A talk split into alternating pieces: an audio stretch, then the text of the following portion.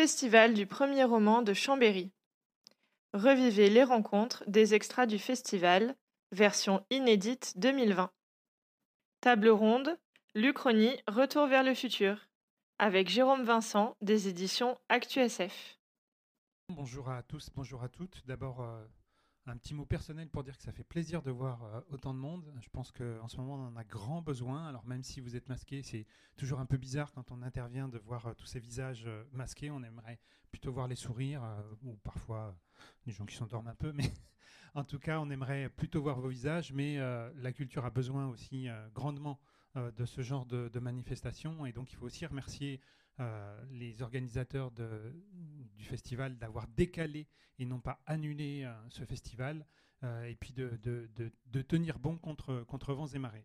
Voilà, c'était juste un petit aparté personnel. Alors, on va débuter effectivement cette matinée avec Jérôme Vincent, qui va se présenter. Donc, comme il a été dit, Jérôme est éditeur des éditions ActuSF, qui, qui représente pas mal de choses.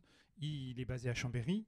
Euh, c'est important de le dire et de le répéter, et y compris euh, peut-être à la fin de son intervention, je lui demanderai de préciser ce qu'il est possible de faire, parce que je sais que Jérôme et, d'autres interviennent en médiathèque, en milieu scolaire, etc. Et donc, comme dans le public, je sais que vous êtes aussi parfois demandeur de ce type d'intervention et que la SF, euh, les littératures de l'imaginaire, c'est pas toujours une littérature qu'on maîtrise, donc ça peut être intéressant de faire appel à lui.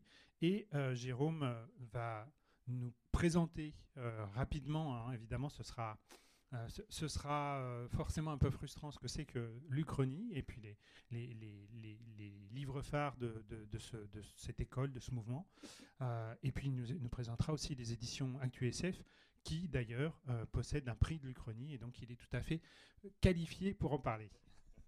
Merci Thierry. Puis merci, un grand merci au, festival. On ne le dit pas assez, mais c'est quand même très chouette d'avoir cette journée. Comme l'ont dit et Daniela et Thierry, donc moi je m'occupe des éditions ActuSF. On est basé à Buisseron, donc à au moins 300 mètres d'ici, soit un quart d'heure si vous marchez vraiment vraiment lentement. on existe depuis 20 ans on est déjà vieux et ça fait déjà 10 ans qu'on est basé en Savoie. Nous, on est né dans une obscure banlieue parisienne avant d'émigrer directement il y a plus de montagnes et de ski ici qu'à Paris. Donc du coup, euh, c'est vrai que ça fait dix ans qu'on a nos, bureaux ici. On, y reviendra avec Thierry, mais nous, on a à la fois des sites d'actualité littéraire sur euh, l'imaginaire, sur le polar, sur euh, la littérature jeunesse, et puis on a une partie éditeur. On fait 40 livres par an en moyenne, 50 l'année prochaine toutes mes équipes ont un peu de sueur, mais on va tenir les 50. Et euh, on est diffusé par euh, Média euh, Diffusion, donc ceux qui, font, qui diffusent aussi bien Fleurus que Dargo. voilà, qu'est-ce que je peux vous dire? On a à peu près 200-250 titres au catalogue. Et puis je, je vous raconterai tout ce qu'on a fait ici.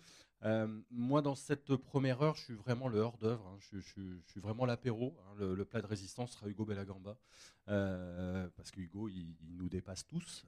donc voilà, il, vous dira des choses euh, beaucoup plus pertinentes. Je, vais vous présenter rapidement l'Uchronie et l'histoire de l'Uchronie.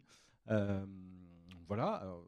donc je ne suis pas prof, donc j'ai pris des notes, et puis de toute façon, je ne vais pas les suivre. Donc euh, bon, voilà. Mais si vous avez besoin de titres, on pourra vous filer les titres et, évidemment les, références à droite, à gauche. alors, l'Uchronie, de manière très claire, en fait, c'est d'abord un jeu intellectuel. C'est d'abord la question du et si. Alors, vous savez qu'en littérature, on adore le et si.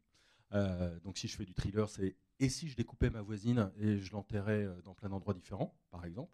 Euh, si c'est de la romance, c'est et si je tombais amoureux d'un mec très riche mais qui aime bien faire des trucs avec des cordes, par exemple. Et ben en Uchronie, on, joue avec le et si l'histoire avait été différente? Et si Napoléon avait remporté Waterloo? Alors on va beaucoup parler de Napoléon. Et si les nazis avaient gagné la Seconde Guerre mondiale, mais et si la guerre de 100 ans euh, n'était pas terminée et continuait encore euh, aujourd'hui, par exemple? Donc c'est vraiment un jeu intellectuel qui se base sur ce qu'on appelle un point de divergence, c'est-à-dire et si les faits historiques euh, n'avaient pas été cela. Et l'histoire nous montre qu'il y a plein de fois où en fait ça s'est joué à pas grand-chose, hein, ces affaires-là. Et les, auteurs et, les autrices adorent prendre ça en compte, alors souvent pour se mettre quelques années plus tard pour voir un peu toutes les conséquences. Et si l'invincible armada espagnole n'avait euh, pas coulé, mais bien conquis euh, l'Angleterre Peut-être qu'on aurait une Angleterre catholique aujourd'hui, et que ça aurait changé plein de choses au niveau de la société ou au niveau des sciences et techniques. Donc l'Uchronie, c'est d'abord un jeu intellectuel et ensuite on y met euh, des histoires.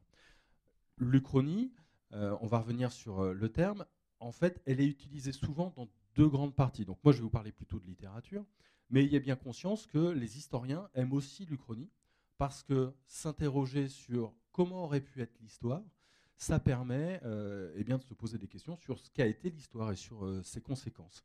Euh, un des jeux, par exemple, il y a eu un, livre qui s'appelle 1940 et si la guerre avait continué. Alors, ça fait notre actualité cette année, mais c'est un livre qui date de 6-7 ans. Je vous lis juste le, début de la quatrième de couverture parce qu'elle explique bien en fait ce que c'est l'Uchronie et l'Uchronie pour les historiens. La quatrième, c'est Et si la France avait continué la guerre en juin 40 et si le gouvernement français avait continué la lutte contre l'Allemagne euh, depuis l'Afrique du Nord? Telles sont les questions posées par cet essai. Ainsi prend forme une façon entièrement novatrice de relire et d'étudier l'histoire de l'année 40 dans tous ses aspects, politiques, économiques, diplomatiques et stratégiques. Et c'est une alternative aux journées tragiques de juin à décembre 40 qui se dessinent alors, le contraste entre le possible et le réel n'ayant qu'un seul but, montrer que la décision de demander une armistice n'était en rien inéluctable. Donc, les historiens se servent aussi de l'Uchronie pour montrer comment euh, les choses ont basculé dans un sens ou dans l'autre et comment l'histoire finalement est faite de, petites et de grandes histoires et de, de plein de, moments de bascule. Ce moment de bascule, on appelle ça, nous, un point de divergence. D'accord? Donc, si par exemple le général de Gaulle meurt dans l'attentat du Petit Clamart, hein, je vous en parlerai tout à l'heure, euh, c'est notre point de divergence et on va retrouver des, romans qui imaginent ce qui se serait passé euh, après. Hein. ça peut être et si la révolution de 1968 finalement avait gagné? Alors peut-être qu'on porterait tous des pattes def et que Daniel Cohn-Bendit aurait été notre président à vie, peut-être. C'est une manière de, tirer un peu le, jeu. Euh, vous vous souvenez de la phrase de Blaise Pascal hein, euh, Si le nez de Cléopâtre n'avait pas été aussi long, l'histoire en eût été changée. Bah, L'Uchronie, c'est exactement ça. Euh, ça veut dire qu'on peut aussi bien s'interroger sur la longueur d'un nez que sur l'issue d'une bataille. Euh, et l'Uchronie, elle est aussi bien sur l'histoire en général que parfois sur l'histoire personnelle. On a des romans, et si on s'est tous posé la question, et si dans ma vie j'avais tourné à droite plutôt qu'à gauche, hein, j'avais pris ce boulot-là plutôt que, celui-là. Le, terme est un néologisme euh, qui est. Euh, c'est dommage, j'avais une belle photo de, Charles Rénouvier. Donc, Charles Rénouvier, c'est un auteur du, 19e, hein, 1815-1903. on en reparlera aussi rapidement. Lui, il va inventer le mot uchronie euh, sur le modèle d'utopie, donc avec euh, le U pour, euh, ou préfixe de négation, et chronos. Donc étymologiquement, le mot désigne donc une sorte de non-temps, hein, un temps qui n'existe pas. donc voilà pourquoi l'Uchronie s'appelle l'Uchronie. Dans le monde anglo-saxon, ils s'embêtent pas, ils appellent ça histoire alternative. Hein. on ne va pas inventer des termes. Donc c'est alternate history. Les grandes dates. Alors de manière euh, très euh, rapide. Hein, euh, donc il y a quelqu'un qu'on aime bien, c'est Tite Live. Hein, donc Tite Live, on est au 1er siècle, et il imagine une histoire où Alexandre le Grand, plutôt que d'aller du côté de l'Est, il part vers l'Ouest. Et donc du coup, la conquête, il va se heurter hein, à Rome et à la puissance romaine. C'est un des premiers exemples du chrony aujourd'hui. Euh, donc voilà, donc l'Uchronie, c'est une, vieille histoire. Je vais vous la faire courte, hein, parce que derrière, vous aurez Hugo, puis vous avez toute euh, la journée. Mais il y a quelqu'un que j'aime bien, moi, c'est Louis Geoffroy. Euh, donc en 1836, il écrit un livre qui s'appelle Napoléon et la conquête du monde. Donc Louis Geoffroy, lui, imagine que Napoléon, en 1812, est parti avant la débâcle en Russie. Donc il est parti faire la guerre quand il a senti que ça se passait pas bien il est revenu, il a reconstitué ses forces, et du coup, il est parti à la conquête euh, du monde, euh, euh, et il meurt comme un souverain en 1836, et il a quasiment conquis le, monde entier. Louis Geoffroy, il va gagner le pseudonyme de Louis-Napoléon Geoffroy Château, donc voilà, on sent bien que le roman de Louis Geoffroy, c'est plutôt de l'admiration pour Napoléon, il est peut-être un petit peu revanchard euh, quand même. Hein. En tout cas, c'est n'est pas une œuvre euh, innocente. On le sent bien admiratif de, Napoléon. Côté anglo-saxon, la première uchronie littéraire, c'est une nouvelle. Hein. c'est l'américain Nathaniel, oh Nathaniel euh, qui, qui, fait donc en, 1846 la correspondance de paix. C'est une nouvelle qui raconte hein, un, un, 1845 différent d'une autre, Et en fait, il convoque plein de figures politiques, artistiques, qui sont mortes dans la réalité. Il imagine qu'ils existent toujours et il discute hein, avec lui. c'est un Anglais. Il y a Lord Byron, par exemple, qui est devenu un vieux noblier obèse, conservateur farouche. Et puis on retrouve Napoléon, mais comme lui, il est anglais, Napoléon n'a pas conquis le monde. Napoléon s'est échappé de Sainte-Hélène et euh, désormais, il erre euh, comme, un, malpropre dans les rues de Londres. Plus personne ne se souvient de lui euh, ni de sa gloire. Napoléon a pas mal cristallisé les Uchronies quand même au XIXe siècle, mais c'est le reflet clairement de l'impact de Napoléon sur ce début XIXe. Hein. chez les Français, il est encensé, et puis bah, chez les Anglais, c'est un petit peu différent on retrouve notre Charles Renouvier 1876 avec euh, Uchronie, Utopie dans l'histoire. Alors, Charles Renouvier, qui est un, auteur, on va pas dire euh, majeur, mais qui est un auteur qui a quand même de jolies publications. Euh, lui, il imagine en fait la civilisation occidentale à partir de Marc Aurèle, qui exclut complètement le christianisme de Rome. bilan au XVIe siècle, on a une Europe avec une histoire pacifiée. Alors, ce qui est intéressant avec euh, Charles Renouvier, c'est qu'il va introduire cette notion de euh, religion. Alors, c'est pas forcément évident, on est quand même euh, fin 19e, euh, c'est pas forcément à la mode. Et donc, l'idée, lui, c'est de se dire, en fait, le christianisme devient une religion un peu mineure, autre, et du coup, l'histoire de l'Europe est différente. Donc, il réécrit l'histoire à partir de la religion, qui sera aussi un des grands courants qu'on a euh, régulièrement en, Uchronie. Et encore aujourd'hui, je vous parlerai de, Rachel Tanner, euh, par exemple, tout à l'heure. Bon, Charles Renouvier, on ne se souviendra pas forcément de son roman, mais on se souviendra qu'il a quand même inventé le, terme euh, d'Uchronie. Et puis dans les petites choses marrantes, en 1931, par exemple, il y a en Angleterre une anthologie qui s'appelle Si ça s'était passé autrement. une anthologie donc qui joue avec l'histoire et on, se souvient de cette anthologie parce qu'au sommaire on a un certain Winston Churchill euh, qui est jeune et qui lui imagine. Euh, alors, il a une nouvelle assez rigolote puisqu'il il imagine que la guerre de sécession, c'est le Sud qui a gagné, et son personnage, c'est un historien qui imagine lui que le Nord a gagné. Voyez? Donc, vous euh, voyez bien le jeu dans l'histoire, c'est-à-dire que l'histoire est différente, mais on a un personnage qui rêve notre, qui imagine notre propre histoire quelque part avec un certain nombre de, différences. C'est assez rigolo de la part d'un Winston Churchill euh, on est en 1931 et il imagine quand même la guerre de sécession et lui il va se taper la Seconde Guerre mondiale euh, juste après. Donc, euh, voilà. rapidement, alors dans l'histoire de la science-fiction et dans l'histoire de la littérature, il y a quelque chose qui a beaucoup compté dans les années 20-30 du côté des Américains. ce sont les pulps. Les, les pulps, ce sont des magazines bon marché qui coûtent vraiment pas très cher, qui publient des nouvelles et des feuilletons euh, essentiellement aux États-Unis, qui vont permettre à toute une génération d'auteurs euh, bah, de, pouvoir euh, arriver, hein, des Ray Bradbury, Philippe Cadic au tout début, ou bien encore des Lovecraft après, après sa mort, vont pouvoir vraiment émerger dans les, dans les pubs. Et les pubs, c'est ce qui va permettre surtout eh bien, de diffuser l'Uchronie de manière massive. Pour l'instant, on est sur un jeu intellectuel pour des bons lecteurs et pour des intellectuels d'un seul coup. Euh, on a un accès beaucoup plus euh, fort et une diffusion donc, euh, de, cette, de cette uchronie. Après-guerre, l'Uchronie va vraiment passer dans les deux sens à partir des années 60 et vous avez quelques chefs-d'œuvre jusqu'aujourd'hui. pour vous dire que l'Uchronie, donc c'est un sous-genre de ce qu'on appelle les littératures de l'imaginaire. c'est un genre qu'on rattache souvent au fantastique ou à la science-fiction. Ça rentre complètement dans ce cadre-là parce que c'est une littérature non mimétique, c'est-à-dire que c'est une littérature qui ne mime pas le réel. Hein, on n'est pas dans euh, nos jours euh, aujourd'hui, euh, en tout cas en règle, générale. si vous avez peu de collections spécialisées ou quasiment pas, ou de maisons d'édition spécialisées, c'est un genre qui est important, qui est important à, double sens. D'abord parce qu'il est étudié par les historiens, aussi parce que l'Uchronie, euh, ça va donner un certain nombre d'autres genres, comme le steampunk, euh, par exemple, où en gros on imagine qu'il y a un 19e, début 20e un peu fantasmé avec des machines à vapeur, des androïdes et, ce genre euh, de choses. Et s'il n'y a pas donc un, gros, comment dire, si vous n'avez pas trouvé une maison d'édition qui ne fait que de l'Uchronie, en tout cas, c'est un genre qui revient régulièrement dans les publications. Vous en avez tous les ans et c'est un genre qui est toujours vivant. Et après la Seconde Guerre mondiale, et surtout à partir des années 70, vous avez toute une école française un petit peu de l'Uchronie, c'est-à-dire pas mal euh, d'auteurs et d'autrices qui s'emparent du genre pour raconter euh, différentes Uchronies. Et on va sortir peu à peu euh, de Napoléon et d'Hitler pour avoir plein d'autres Uchronies vraiment très différentes et très particulières. Alors justement, par exemple, le steampunk, est-ce qu'on le rentre dans l'Uchronie? Alors c'est une bonne, c'est une bonne question. Euh, souvent on l'associe à l'Uchronie puisque du coup l'idée c'est d'avoir un, 19e siècle un peu fantasmé, plutôt sur l'époque victorienne, mais on peut aussi l'avoir euh, du côté de, Paris.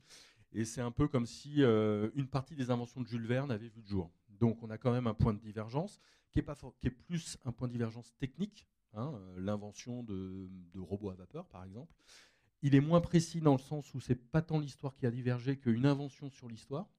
Et à partir de cette invention, on tire le fil et il y a d'autres choses. Donc le, le, steampunk, dans tout un tas d'exemples, en fait, c'est un décor qui se surrajoute à une histoire euh, et qui se surrajoute à la, à la grande histoire euh, générale. Mais c'est n'est pas le steampunk qui fait de divergence.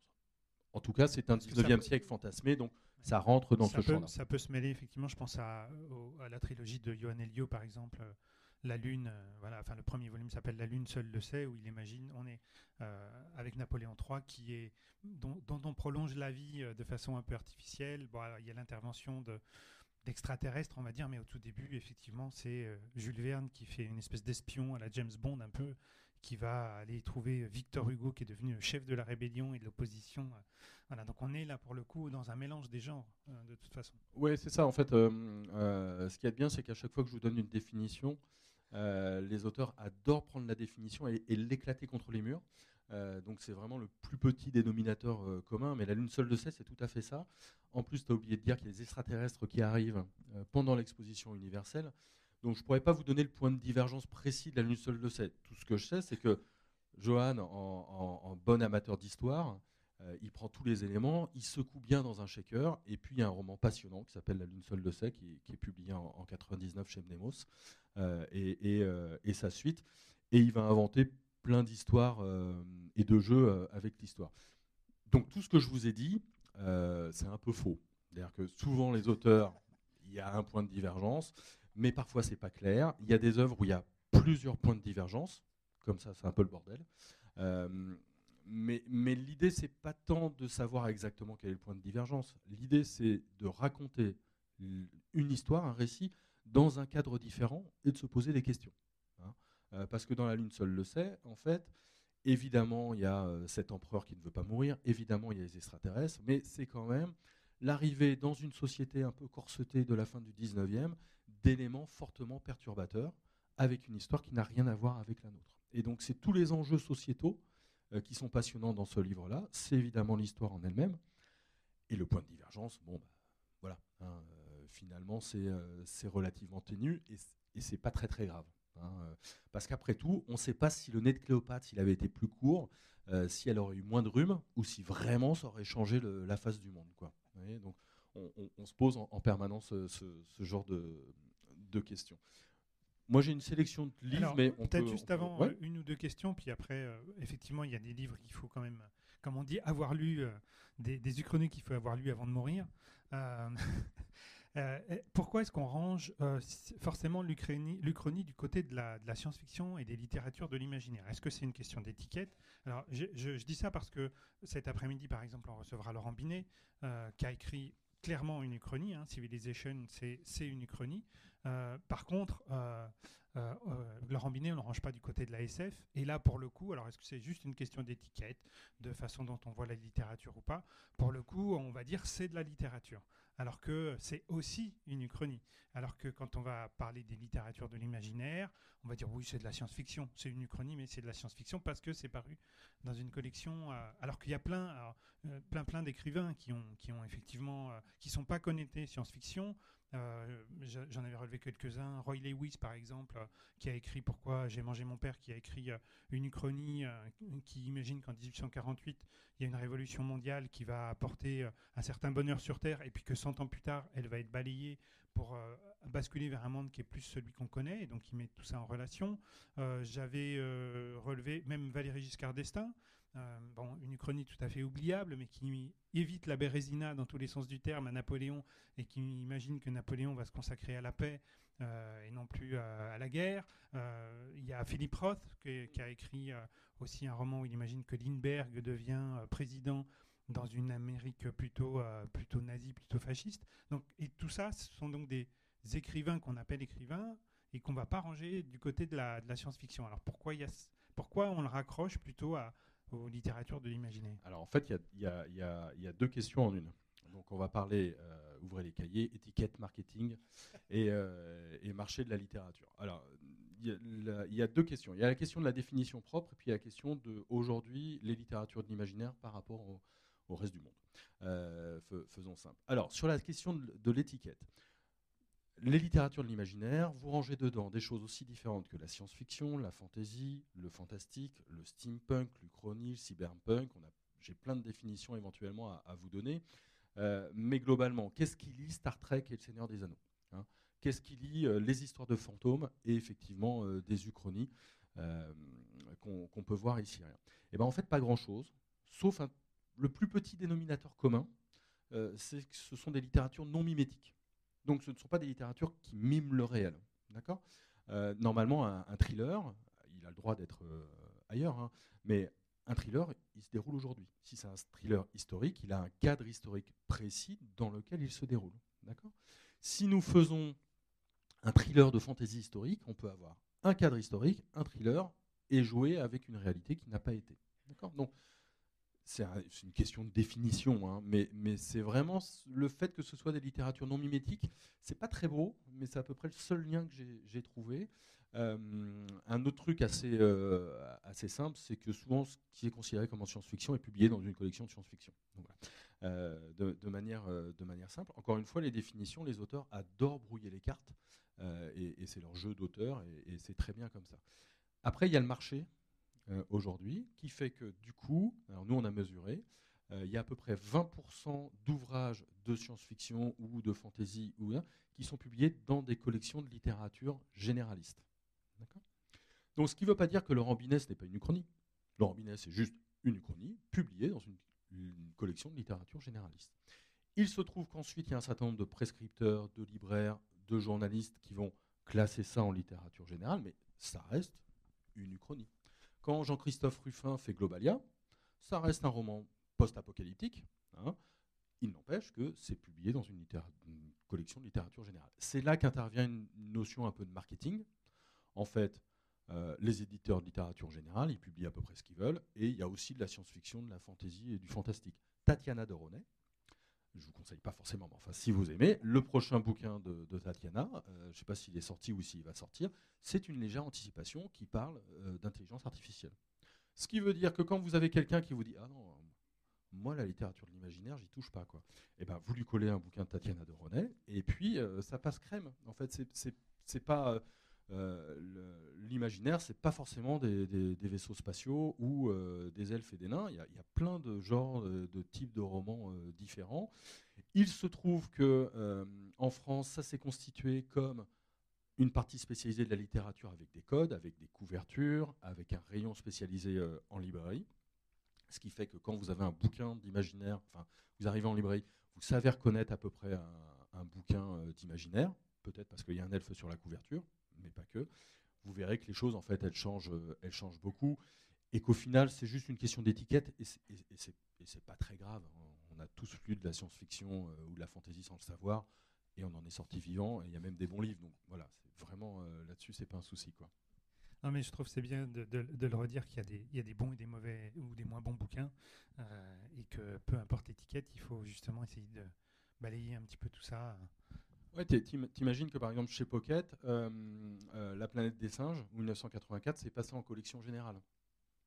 Bon, on peut pas faire plus science-fiction à, mon sens, mais c'est pas grave. Euh, Pocket en termes de marketing, s'est dit à un moment T, je pense que ce livre-là se vendra mieux là.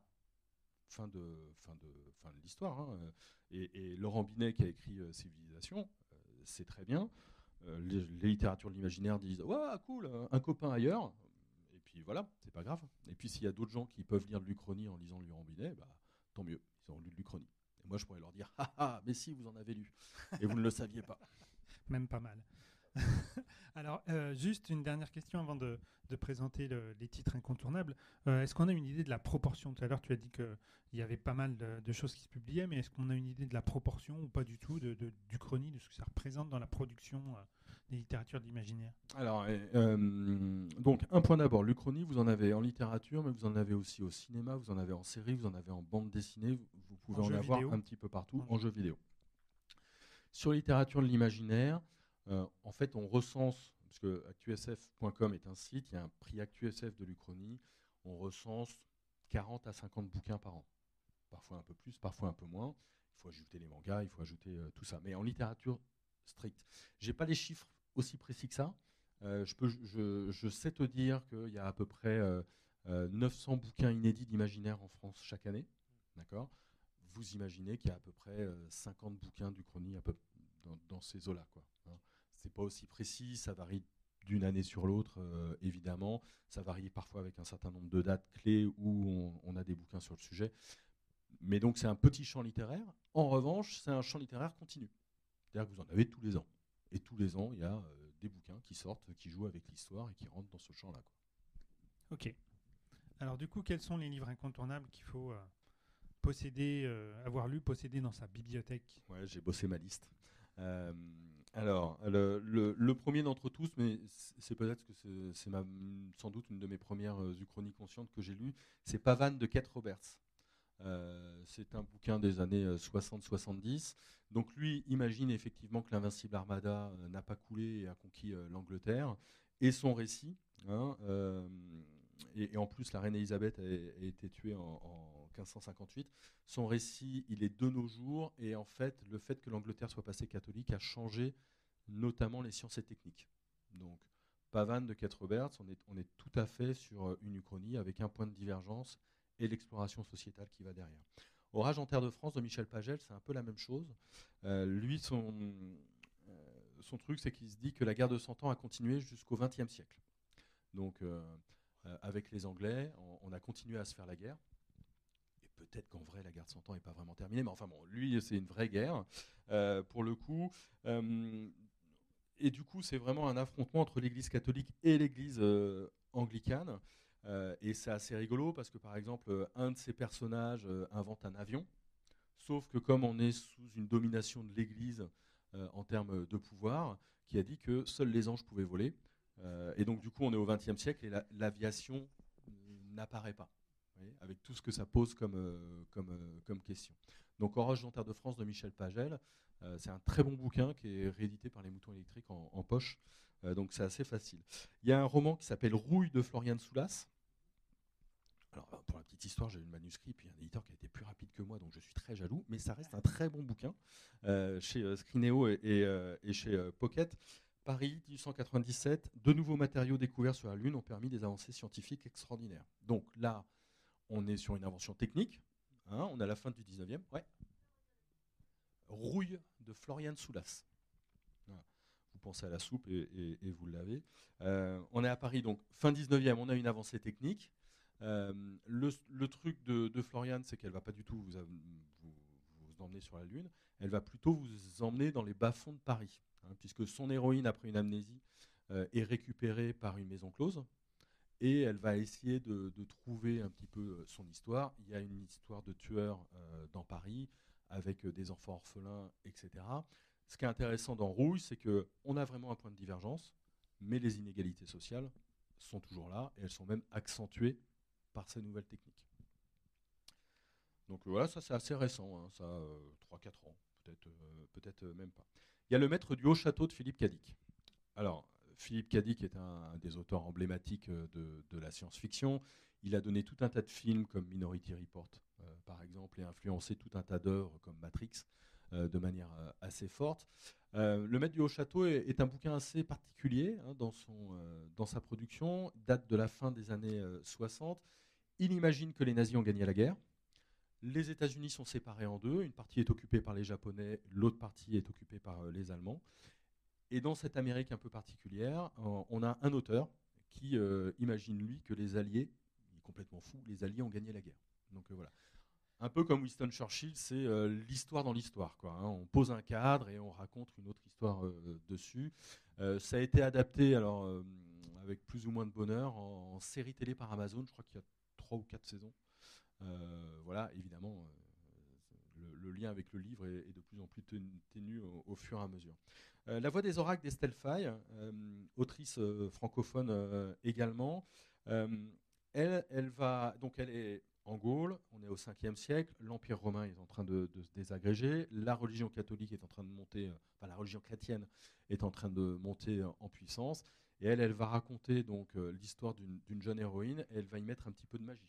C'est l'irruption un peu de la fantaisie dans un cadre historique euh, qu'on connaît, euh, là aussi pour raconter toute une autre histoire. Et là aussi, il y a des histoires de, religion euh, derrière.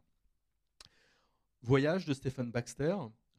Donc là, ils partent du principe que JFK, donc John Fitzgerald Kennedy, n'a pas été assassiné et que du coup les Américains ne sont pas allés sur la Lune, ils ont été jusqu'à Mars. Donc évidemment, ça change un certain nombre de choses. Là aussi, c'est intéressant de se poser la question, à partir de cet événement si dramatique euh, que la mort de, JFK, quel visage aurait pu euh, être celui de l'Amérique euh, ensuite? Il y a un roman qui, me tient à cœur, évidemment, c'est Rêve de gloire de, de Roland Wagner. Pas Richard, n'importe quoi. Pardon, pardon. C'est pas un space opéra Non, c'est pas un space opéra. Non, ce qui est bien avec Rêve de gloire, donc c'est un roman uchronique qui décrit une guerre d'Algérie alternative à partir de la mort du général de Gaulle dans l'attentat du Petit Clamart. Donc c'est ce que je vous disais. Euh, alors, c'est un bouquin particulier parce qu'on on est nombreux dans le monde des littératures de l'imaginaire à avoir connu Roland Wagner. C'était son grand œuvre il y a passé euh, dix ans. Surtout, ce qui est assez intéressant, c'est que c'est un bouquin euh, passionnant où il imagine vraiment que le Summer of Love, hein, la fin des années 60, c'est aussi bien en France, enfin aux, États-Unis, mais en France, qu'en Algérie. Il nous raconte des histoires de Casbah, de rock, de voilà. Il, revisite véritablement les liens entre la France et l'Algérie. Lui, il y a plein de points de divergence dedans, donc il change l'histoire euh, à toutes les pages. C'est ultra référencé, mais si vous n'avez pas les références, c'est pas grave. Donc si vous les avez, bah, vous sentez, vous faites partie du club, quoi. Hein. Euh, si vous les avez pas, bah, vous les avez pas, et, ça se lit très bien. Vraiment grand roman, hein, euh, Rêve de gloire de, Roland. Tancred d'Hugo et Gamba, hein, qui, qui, est caché là-bas. Tancred, c'est un noble normand qui va partir dans la première croisade et qui peu à peu va se poser plein de questions sur euh, la croisade et, son bien fondé. Euh, c'est un roman que j'aime beaucoup, euh, et je le dis pas simplement parce que Hugo est des nôtres aujourd'hui, mais c'est vraiment un, livre qu'il faut lire et, relire. Là aussi, on s'intéresse à une autre période, on est sur des terres dont on n'a pas forcément l'habitude, et, c'est vraiment très chouette. Toujours sur cette histoire de religion, moi j'aime bien le, le, cycle de Mitra de Rachel Tanner. Euh, puisque du coup, euh, elle, elle part du principe que c'est pas le christianisme qui a émergé, mais c'est le, culte de Mitra, hein, qui, est, pas très loin, et que du coup, le christianisme est devenu vraiment une petite secte à éradiquer. Euh, donc, elle, change vraiment les, perspectives. C'est une trilogie, c'est désormais en intégrale chez Mnemos. là aussi, c'est très bien. Hein, si vous Mitra, ça s'écrit comment? C'est M-I-T-H-R-A. Voilà. Euh, si vous aimez euh, Alexandre Legrand, il y a Alexandre Legrand, Les Aigles de Rome, euh, de Javier Negrete, donc auteur espagnol. Lui sur Alexandre Legrand, alors c'est un peu la même chose que ce que je vous présentais un petit peu avant, sauf qu'Alexandre ne meurt pas. Et comme il, a conquis tout l'Est, il décide de se tourner vers l'Ouest, et là aussi il va mettre en scène l'affrontement avec les troupes romaines et avec Rome. Donc voilà. Et puis l'Uchronie vraiment importante, c'est Fatherland de Robert Rice publié plutôt dans des collections de thrillers, hein, euh, d'ailleurs, euh, où vous avez le Troisième Reich qui a gagné la Seconde Guerre mondiale, et on est à Berlin en 1963 avec les recherches d'un agent de la Gestapo qui enquête sur la mort de plusieurs hauts dignitaires du, parti euh, nazi. Donc là aussi, renversement de la situation, renversement de, des codes et histoire d'espionnage, une forme de thriller dedans. Quoi. Donc, voilà. Avec ces dix bouquins-là, vous avez déjà une bonne base du chrony. Hein, euh, mais je vous l'ai dit, il y en a 40 ou 50 euh, par euh, an, donc vous pouvez fouiller et en fonction même des thématiques que vous aimez. Laurent Binet, bah, vous avez les Aztèques, hein, mais vous pouvez aller à peu près partout. On a des uchronies sur la Russie, on en a en Chine, on en a un petit peu, un petit peu partout.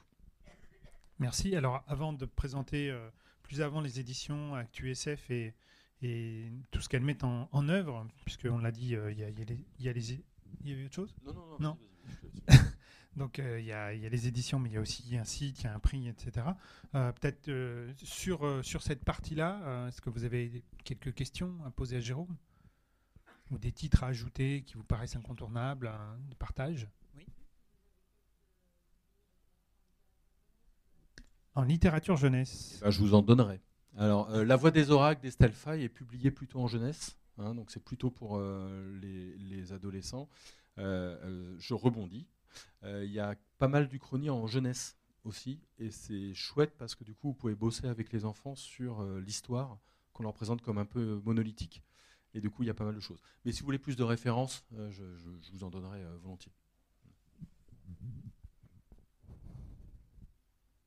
Pas d'autres questions? Oui, si. Michel Beignet.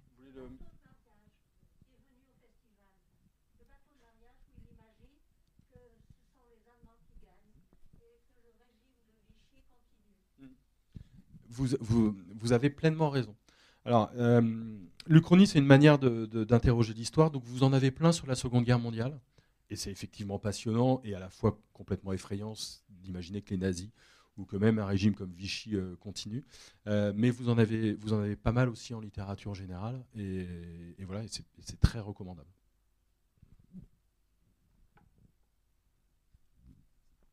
Pas d'autres questions? Si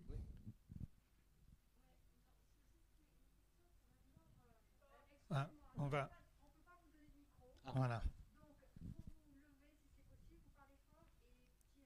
Je, oui, je reformulerai la question si jamais.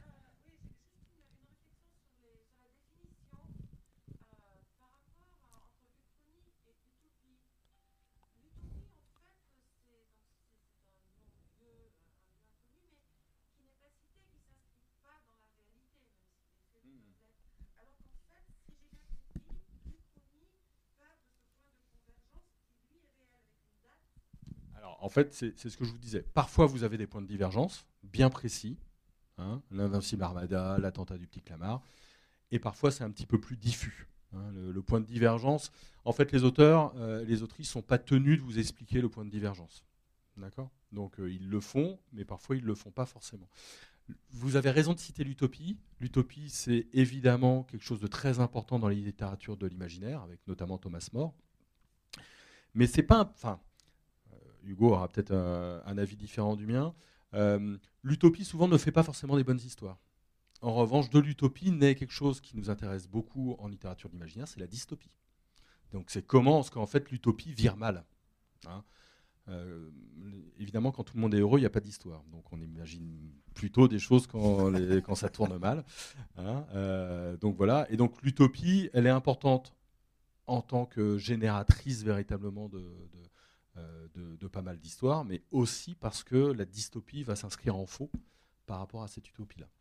Ah, peut-être on pourra, on pourra reposer la question tout à l'heure, effectivement, à Hugo Bellagamba qui a travaillé sur le sujet, qui nous explique la filiation qu'il y a entre l'utopie et l'Uchronie, euh, comment petit à petit les utopies sont des lieux euh, géographiques imaginaires, et puis après deviennent des projets politiques, et comment tout ça s'intègre dans la réflexion littéraire à travers, à travers l'Uchronie.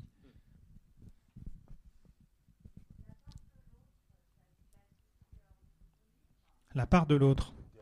D'Eric Emmanuel Schmitt, oui, tout à fait, qui imagine que euh, Hitler euh, rentre à l'école des beaux-arts de Vienne et du coup euh, n'est plus tout à fait le même. Vous y êtes, vous y êtes. Il y a tout un tas d'uchronies, donc on, adore, enfin on adore, on adore Hitler, j'allais dire ça, n'importe quoi. on adore mettre en scène des, uchronies autour de la Seconde Guerre mondiale. Il y a plein d'uchronies aussi sur Napoléon. Et alors Napoléon, il, il, fait tout, il conquiert le monde, il finit va-nu-pied en Angleterre, mais il y a aussi des uchronies où il part euh, aux États-Unis. Parfois, il part faire la guerre au Mexique. Euh, enfin voilà, euh, vous, en avez. sur ces grands moments-là, vous en avez plein. Oui.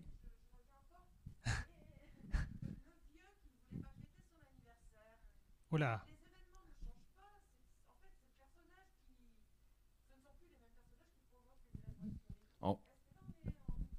Ouais, vous êtes en Uchronie aussi, ouais. Et, euh, encore une fois, c'est ce que je vous disais, il y a des récits où c'est sur l'histoire, mais ça peut être aussi de l'histoire personnelle. Si je fais un voyage dans le temps euh, pour aller jusqu'à ma terminale et que j'ai enfin 18 euh, en maths alors que j'ai eu 5, je change le, cours de mon histoire. Ça n'arrivera pas, je vous rassure. J'aurai toujours 5. Ah. ah. La question c'était est-ce que le vieux qui ne voulait pas fêter son anniversaire entre aussi, entre, entre aussi pardon, dans le cadre de l'Uchronie? Alors, peut-être on va présenter. Ah, une dernière question. Oui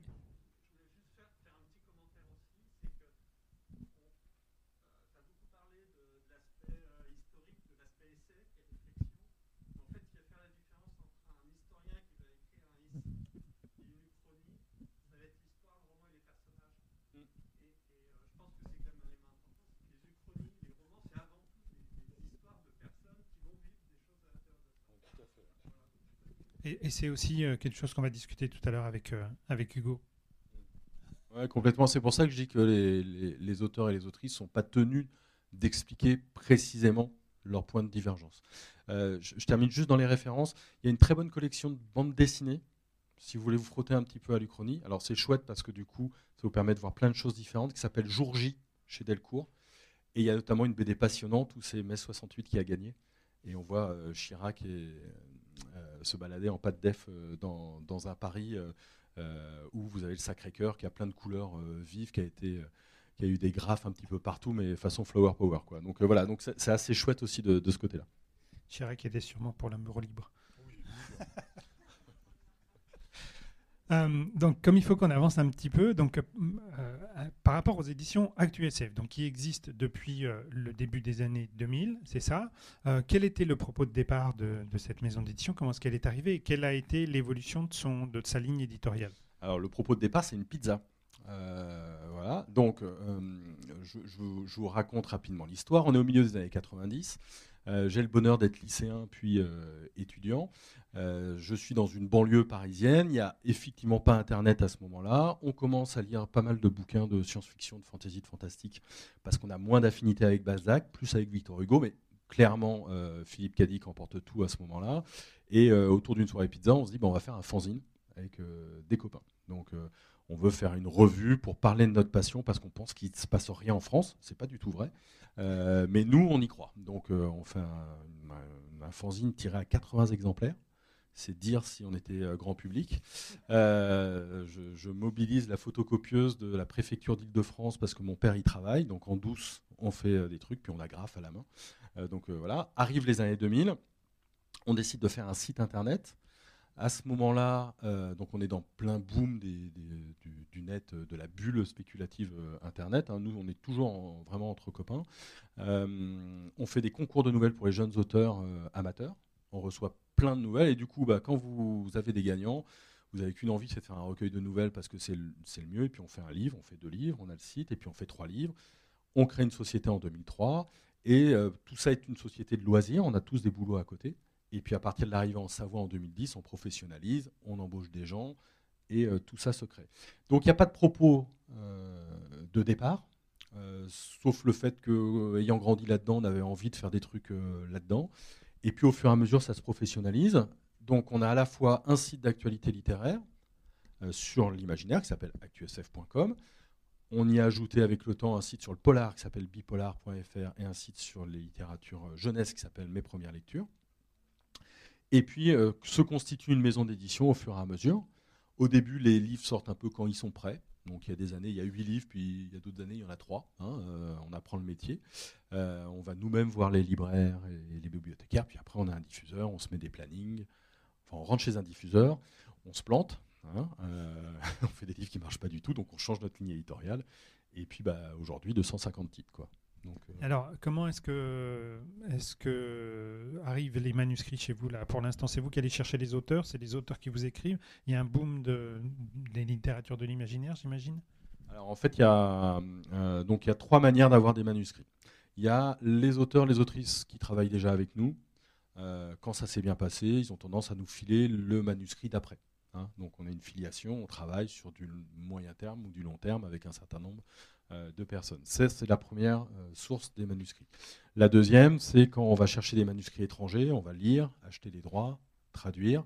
Et on a des gens comme euh, Nedio Corafor, par exemple, qui est une grande dame de l'afrofuturisme et de l'african futurisme, donc une science-fiction qui a plutôt une base africaine, ou George Martin qui a fait Game of Thrones, ou Robin Hobb pour L'Assassin Royal. Donc, donc, voilà. Et puis la, la, troisième et dernière voie, ce sont des manuscrits non sollicités, donc euh, des gens qui nous envoient euh, des manuscrits via la boîte des manuscrits. Et là, on en reçoit à peu près 1000 par an, entre 1000 et 1500, pour une à deux places.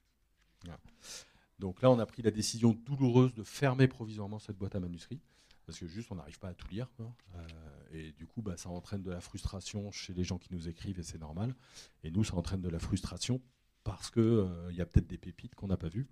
D'ailleurs, il y a des gens qui nous ont écrit, qui ont été publiés ailleurs, qui ont, fait, qui ont vendu plein d'exemplaires ailleurs et, qui nous avaient envoyé un manuscrit. Donc euh, voilà.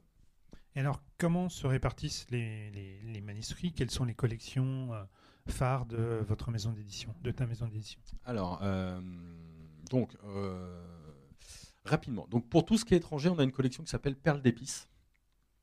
donc, j'avais des, jolis slides, mais ça, c'est vraiment notre domaine étranger. Hein. Perles d'épices, parce que d'une, vous en avez sans doute entendu parler, et parce que dans le film Dune et dans l'œuvre Dune, il y a euh, une épice qui donne des pouvoirs euh, de, manière assez simple. Ensuite, on a notre collection euh, de fantasy qui s'appelle Bad Wolf. Donc, c'est toute notre fantasy un peu francophone qui est là-dedans. La grande collection générale d'ActuSF, c'est la collection Les Trois Souhaits. Arrivent en Trois Souhaits tous les livres qui ne sont pas dans d'autres collections. Ça vous donne un, un panel. Euh, on mène avec les Indés de l'imaginaire, donc avec deux autres éditeurs euh, avec qui on est associé, Les Moutons électriques et Mnemos. On mène une double expérience, c'est-à-dire qu'on a deux collections partagées, une collection de poche qui s'appelle Helios euh, et une collection jeunesse qui s'appelle Naos, hein, plutôt young adulte. L'idée, c'est que vous avez pour Helios trois titres en librairie par mois et vous ne savez pas si c'est Mnemos, ActuSF ou les moutons électriques, c'est pas très grave, vous avez une collection partagée. Euh, c'est assez inédit en littérature et, ça se passe euh, globalement plutôt bien. J'ajouterais, euh, pour faire vite, qu'on travaille beaucoup le 8-12, donc la littérature jeunesse pour fin primaire, début collège, hein, les, pré-ados, voire les, pré-pré-ados. on a plusieurs titres et on a notamment mené une expérience, on mène une expérience en ce moment en Savoie qui s'appelle Les Chevaliers de la Raclette. Alors, euh, évidemment, les Chevaliers de la Raclette, on est chez nous, hein. on est en Savoie, il n'y a pas de souci. Euh, l'idée, c'est que c'est écrit par Jean-Laurent Del Socorro, auteur chambérien, euh, présent ici, et Nadia Coste, autrice lyonnaise, qui a une trentaine de bouquins jeunesse. On va retrouver des héros qui vont faire des voyages dans le temps sur les grands événements historiques de la Savoie.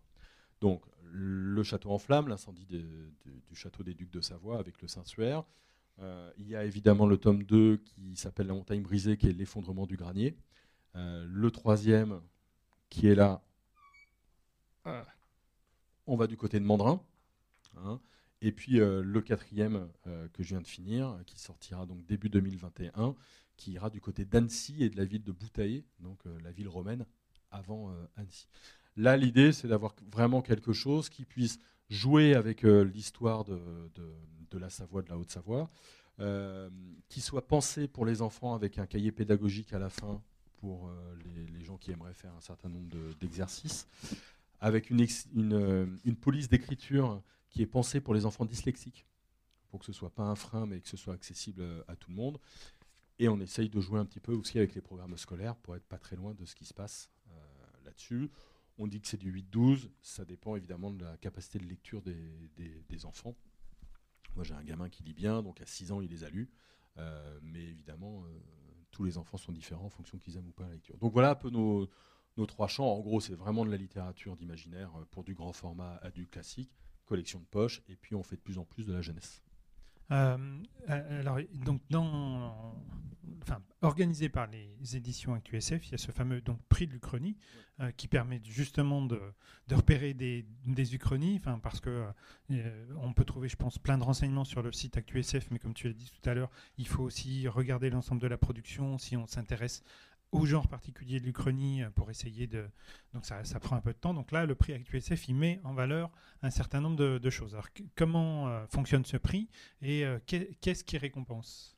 Alors, donc, la, grande idée il y a 10 ans, c'était de se dire, avec le site internet d'actualité, on va créer un prix sur l'Uchronie, parce qu'il n'y avait pas de distinction particulière pour les bouquins Uchronie. Et comme on aime beaucoup ça, on avait envie vraiment de, pouvoir mettre en place euh, une telle distinction. Euh, c'est aussi à l'initiative de gens qui sont des passionnés du chronie et, des, grands spécialistes comme Bertrand Campeis et Eric Aurier, hein, qui, était notre président jusqu'à il, y a peu.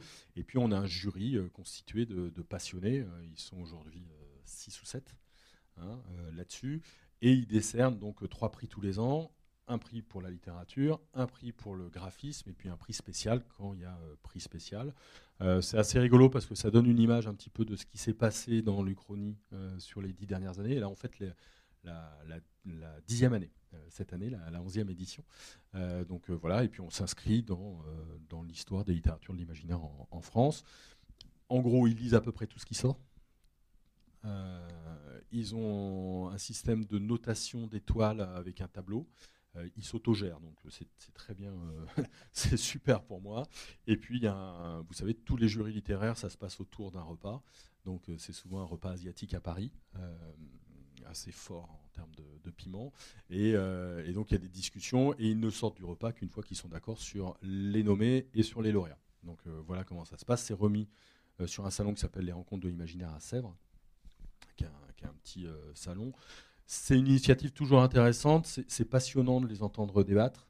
Et euh, ils ont vraiment des choix qui sont euh, des choix uniquement qualitatifs, hein, dans le sens où il n'y a, pas d'influence. Ils n'ont pas le droit de primer des livres d'actu-SF, à mon grand regret, mais enfin, c'est comme ça. Sinon, ils euh, toujours. Évidemment. Et, donc, voilà, je crois qu'on a, on a, on a un joli prix depuis 10 ans. Pour les gens qui aiment ce genre de littérature, ça donne des choses, euh, quelques bases, quoi. Hein. Mais ça veut dire que quand euh, Agnès B fait euh, une, exposition autour du steampunk et de l'Uchronie, ils vont primer, et puis on va chercher quelqu'un d'Agnès B pour qu'il nous explique pourquoi il a fait cette expo, quoi. Est-ce que vous pouvez nous dire quelques mots du, du ou des derniers lauréats en date? Alors pour cette année, je ne sais pas. Euh, de manière, euh, euh, très claire. je crois que l'année la plus forte, sans doute, ça a été l'année où on a primé Rêve de gloire de Roland Wagner, dont je vous parlais tout à l'heure. Estelle Faye a aussi été primée. Hein, Rouille de Florian Soulas, dont je vous parlais aussi, a été primée. Donc voilà, je vous ai mis dans la liste des 10 incontournables quelques livres vraiment distingués. et puis, dans des grands gagnants, il y a souvent la collection Jour J. Alors, pas, pas tous les ans, hein, chez Delcourt, mais parce que cette collection-là, elle fait 4 à 5 albums du d'Uchronie par an. Donc euh, il y a quand même. Euh, Jean-Pierre Pécaud et Fred Blanchard sont des passionnés d'histoire et c'est vraiment une histoire au long cours sur 10 ans. Quoi. Alors qu'est-ce qu'on n'aurait pas dû sur les, les éditions AQSF qu'il faut dire à tout prix en quelques minutes? Alors, euh, nous sommes savoyards. Donc, nous sommes à Buisson. ce qui veut dire qu'on a un certain nombre d'auteurs, d'autrices, d'éditeurs, d'éditrices de la région euh, un de, nos auteurs phares, c'est euh, Jean-Laurent Del Socorro, qui justement a pas mal de livres qui jouent avec l'histoire. Royaume de vent et de colère sur la guerre de religion, euh, Je suis de rage autour de la guerre de sécession, et Boudica autour de la reine celte qui, a, qui, a, combattu les Romains en Angleterre. Donc nous, on joue aussi pas mal avec l'histoire et en plus avec des, auteurs et des autrices locaux. On a 5-6 autrices essentiellement à Lyon, euh, on a une éditrice à Annecy, on a des traducteurs à Grenoble, donc euh, voilà, on est plutôt bien implanté. Et en plus, on a eu le bonheur de faire euh, trois livres, quatre livres avec le Festival du premier roman. Ce qui veut dire que si la littérature générale fait parfois de l'Uchronie, eh ben, parfois la littérature de l'imaginaire fait aussi de la littérature générale. Et on, s'en est bien sorti, zéro traumatisme. Alors si, il y a quand même un peu, Il y, a quand même quelque chose d'important à dire, c'est que dans, euh, dans votre maison d'édition, vous avez publié de Bernard Campeis et Karine Gobled un guide de l'Uchronie. Et oui, alors euh, le, si vous voulez prolonger cette aventure formidable que nous avons ensemble, il existe un guide de l'Uchronie, euh, qui est un petit bouquin en poche, qui va vous raconter non seulement l'histoire de l'Uchronie bien mieux que je l'ai fait, mais avec aussi des œuvres clés en littérature, en bande dessinée, en cinéma, et dans à peu près euh, tous les genres. En plus, ils ont interviewé un certain nombre d'acteurs. Euh, Karine Goblet est présidente du prix Axu SF de l'Uchronie, et ce petit bouquin-là, que vous aurez à la librairie, fait référence aujourd'hui si vous voulez aller gratter un petit peu plus loin dans ce genre littéraire. Puis alors pour terminer, donc ça je trouve c'est important. donc effectivement, comme je l'ai dit en tout début, on est souvent quand on est en, médiathèque, quand on est en milieu scolaire ou autre, on fait intervenir des auteurs, des éditeurs, etc. sur, sur, sur différents types de littérature pour intéresser les élèves, pour connaître un genre, etc. Et donc ça c'est quelque chose que vous faites assez régulièrement. Et en plus, comme vous l'avez dit, il y a des auteurs qui sont à proximité, donc on peut faire venir euh, facilement, de pas très loin, ça coûte pas très cher. Il euh, faut quand même les rémunérer pour leurs prestations, ça il faut bien le préciser. Euh, et donc quel type de, quel type de, parce que je sais qu'avec les, indés de l'imaginaire, vous avez aussi réfléchi à un certain nombre de choses. Donc vous, par exemple, quel type d'intervention vous pouvez faire en milieu scolaire ou médiathèque? Alors sur, le milieu scolaire, on va plutôt envoyer nos auteurs et nos autrices, puisqu'après tout, c'est eux qui écrivent et c'est eux qui parlent le mieux de leurs livres, je sais que Jean-Laurent a, des interventions en, collège et, en lycée qui arrivent. Nadia Coste est régulièrement en lycée. Moi, il m'arrive de donner, mais vraiment à la carte hein, et, en marge de mon activité, des formations sur les littératures de l'imaginaire en bibliothèque. en ce moment, je fais ça beaucoup à La Beige, du côté de Toulouse, voilà, où, je vais passer une journée par an, mais ça m'est arrivé de, passer deux, trois jours où on, regarde l'histoire, on regarde des grands titres, on, discute des bibliothèques idéales et, ce genre de choses, et on adapte. Hein, euh, voilà. ça veut dire qu'aujourd'hui, j'ai gratté hier sur mon histoire de l'Uchronie pour, euh, pour vous présenter quelque chose d'à peu près euh, cohérent et, on essaye de, faire tout ça. Donc voilà, en priorité nos auteurs, et puis après, à titre perso, moi je, vais volontiers faire une formation où là, par exemple, je vais à Chassieux, à côté de Lyon, le 10 novembre, 7 novembre. Euh, je vais rencontrer le club de lecture et on va présenter euh, les éditions ActuSF. Donc On est très engagé chez ActuSF sur deux choses qui sont euh, importantes. C'est à la fois le mois de l'imaginaire. Donc en octobre, il y a un mois de l'imaginaire avec plein d'opérations en librairie, plein d'opérations en magasin, plein d'opérations en médiathèque. c'est assez inédit en littérature. C'est 37 éditeurs dans une même association qui organisent ce mois de l'imaginaire. Donc on est pas mal là-dedans. Et puis sur tout ce qui est sur l'imaginaire, on, est impliqué dans l'Observatoire de l'imaginaire, qui est donc euh, une sorte d'organisation informelle où on va chercher tous les chiffres de euh, production, de parité, sur la presse, sur comment ça se passe pour la science-fiction et, euh, la fantasy. En gros, à chaque fois qu'il y a un truc avec marqué de l'imaginaire, on est dedans. Donc, si, vous avez des, si vous voulez des infos, on peut vous en donner. Et dernière chose, pour regarder un petit peu ce qui se produit, ce qui se discute autour de ces littératures-là. Les festivals les plus importants, c'est quoi? Les Utopiales de Nantes et les Imaginales? Ouais, alors les, deux grands festivals euh, d'imaginaire sont les Utopiales, donc auront lieu fin octobre tous les ans à Nantes, qui est le plus gros festival de science-fiction, 100 000 visiteurs l'année dernière. Donc ça commence à, pousser euh, sérieusement. Vous avez les Imaginales au printemps euh, à Épinal. vous avez pas mal de choses à Lyon Hein, pas très loin. Donc vous avez les intergalactiques qui ont lieu en général en avril. Alors cette année, tout est un peu bousculé, hein, euh, puisque aujourd'hui on est en mai, donc euh, voyez. Euh, et pourtant il fait pas beau. donc vous avez les intergalactiques à Lyon, vous avez le festival Octogone, vous avez tous les deux ans du côté de mes yeux les oniriques. Donc à Lyon on est plutôt pas trop mal équipé. Il y a un festival de fantastique qui m'ont appelé hier. ils font un festival au château d'Annecy 30 et 31 euh, octobre, en même temps que les Utopiales, mais voilà. Euh, donc voilà, en gros, on compte 15 euh, à 20 festivals par an en France, où vous pouvez vous balader quasiment sur, sur toute la carte, sachant qu'on est aussi au Salon du Livre de Paris, qu'on a longtemps été à Genève, qu'on va tous les ans à la Foire du Livre de Bruxelles. voilà, il n'y a pas de, pas de souci là-dessus. Voilà, et donc c'est toujours intéressant, même si on ne peut pas s'y rendre physiquement malheureusement, de jeter un œil à, à, la programmation sur Internet. D'autant que, euh, puisque actusf.com est un site, nous enregistrons toutes les conférences de ces grands festivals-là, et qu'aujourd'hui, il y a plus de 2500 conférences sur l'imaginaire disponibles gratuitement sur actusf.com. Ça, c'est important. En gros, si vous voulez euh, en savoir plus sur les zombies, j'ai une quinzaine de confs avec des auteurs, des spécialistes à vous proposer les zombies ou autre chose, hein. mais euh, euh, c'est pareil pour, euh, pour, tout ça. Bah, merci Jérôme pour cette présentation hyper concentrée. Donc maintenant, si vous voulez prolonger euh, le débat ou si vous avez d'autres questions, vous savez, vous savez où le trouver. Hein. N'hésitez pas, je pense que Jérôme répondra bien volontiers. Et puis comme le temps passe, malheureusement, on n'a pas trop de temps de, pour des questions complémentaires. On va passer à l'intervention euh, suivante avec, euh, avec Hugo. Mais de toute façon, on peut retrouver Jérôme encore pendant tout le festival. J'imagine, il doit y avoir. Les livres sont à la vente. Les livres sont à la vente, les librairies Jean-Jacques Rousseau et, et, les autres librairies. Donc. Euh, Garin et euh, Bois d'Amarante. Garin, Bois d'Amarante, euh, pas de souci. Merci. Voilà, merci.